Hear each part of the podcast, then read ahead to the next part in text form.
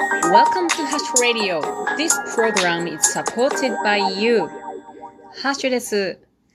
9月も今日は3日です。9月、10月、11月、12月。今年もあと残すところ4ヶ月ですね。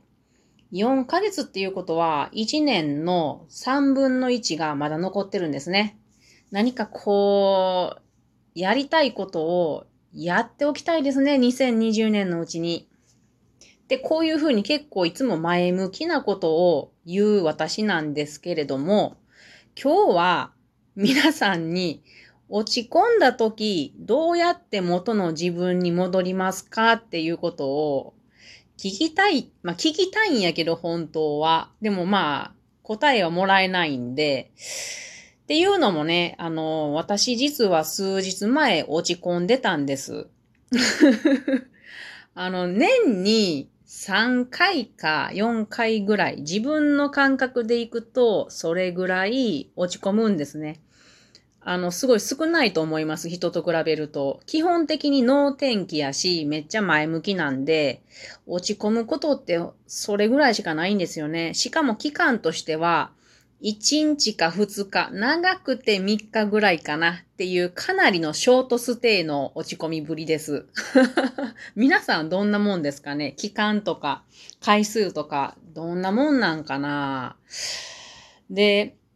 まあその、あんまりこう、その辛いことを持っていられないんですね。この苦しいことが嫌いなので、すぐにこう、うっちゃりたいっていうか、あの、あっち行けってやりたいので、期間はとても短いですね。で、今回落ち込んだ原因はよく私分かってるんですよ。原因その1は、あの、寝不足が続いたんですね。ちょっとだけ。で、寝不足ってかなり体にしんどいですね。そうなると、まともな思考ができなくなってくるんですね。でも、なんかどんどんどんどん落ち込んできて、なんかこうもうそのうちにもう自分なんもできへん人間やとか、何の価値もないわとか、もう世の中にいてもいなくても同じやわとかいうふうに本気で思ってました。その瞬間ね。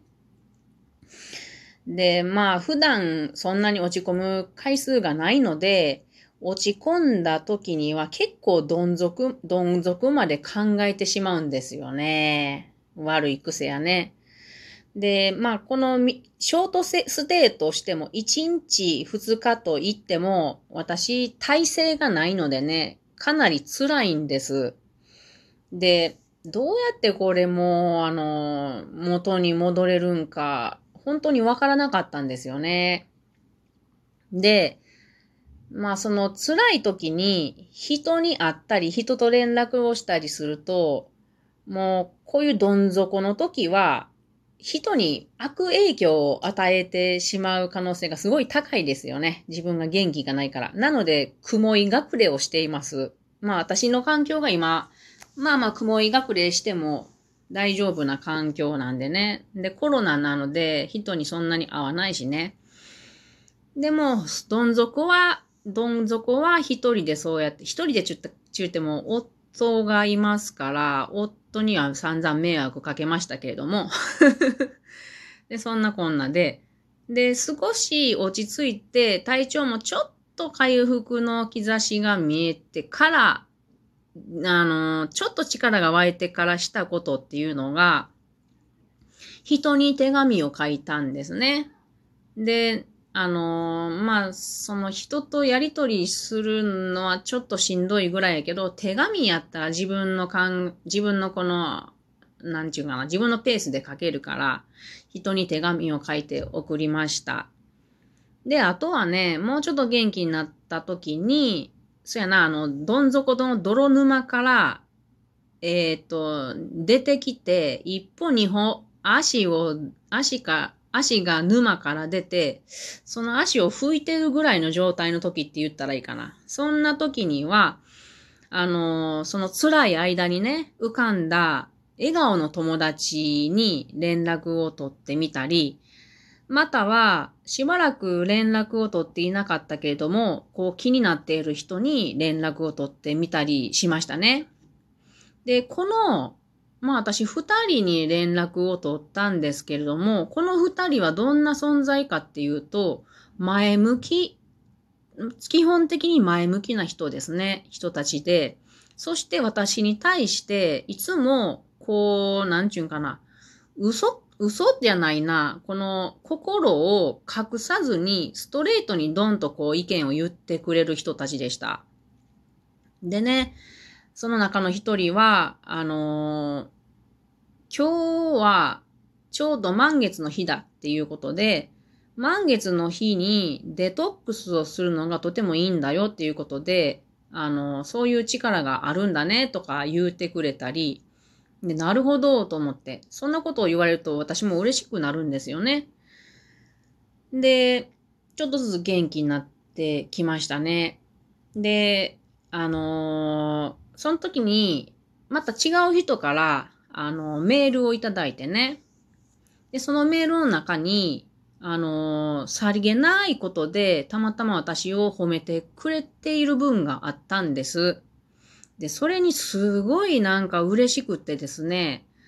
ありがたいなーって身に染みました。こう、褒めてくれるっていうことは、私の存在を好ましく思ってくれているんだっていうのがすごく伝わってきて、ありがたか、ありがたかったんですよね。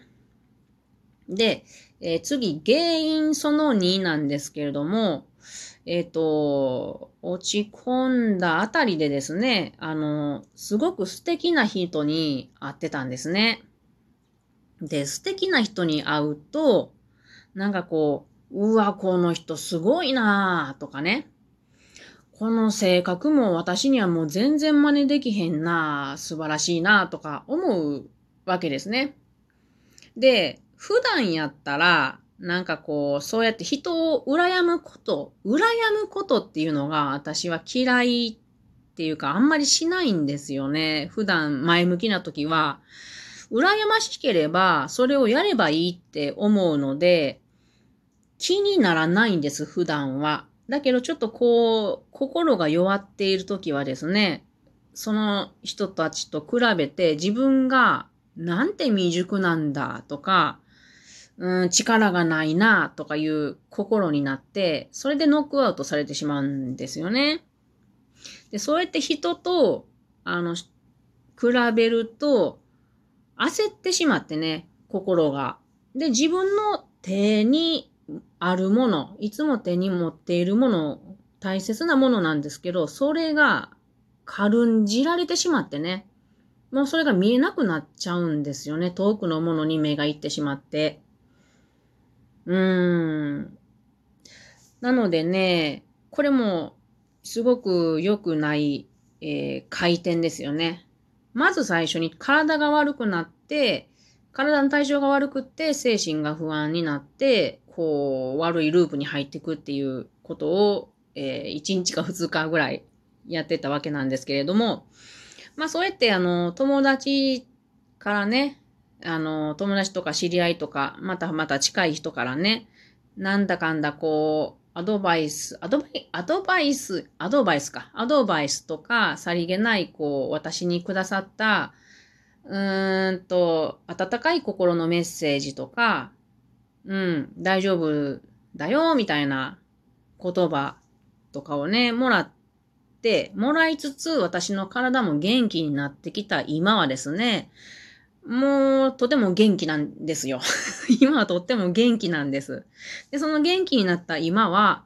その自分のやるべきことが、あの、愛おしいですね。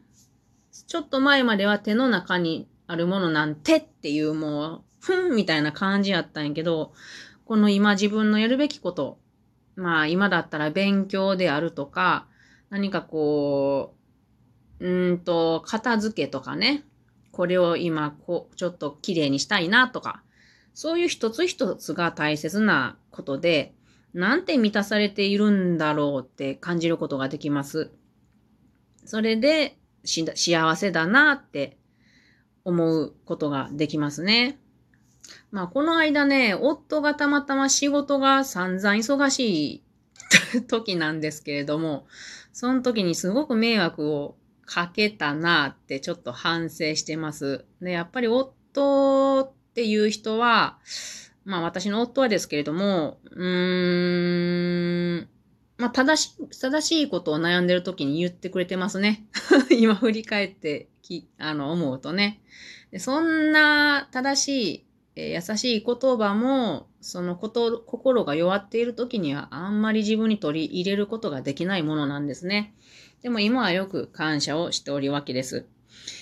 で、9月なんですけれども、こういうふうに、ちょっとね、体がしんどいのが続いてる時でもあるし、暑さが残っててね。で、あと、実は6月とかよりも、あの、平均で考えると、9月とか10月って、秋の長雨っていうけれど、降水量が非常に多い時期なんですよね。その梅雨あたりよりも9月、10月っていうのは1年で一番水、雨が多い季節なんですよね。なので、体調とか心とか、こうバランスを崩しがちになると思うんです。なので皆さんももし心の様子が悪いなって思うときは、まず体が健康かどうかをまず考えてみてください。そして十分に休養させてみた、見たらいいんじゃないかなと思います。今日は心の話でした。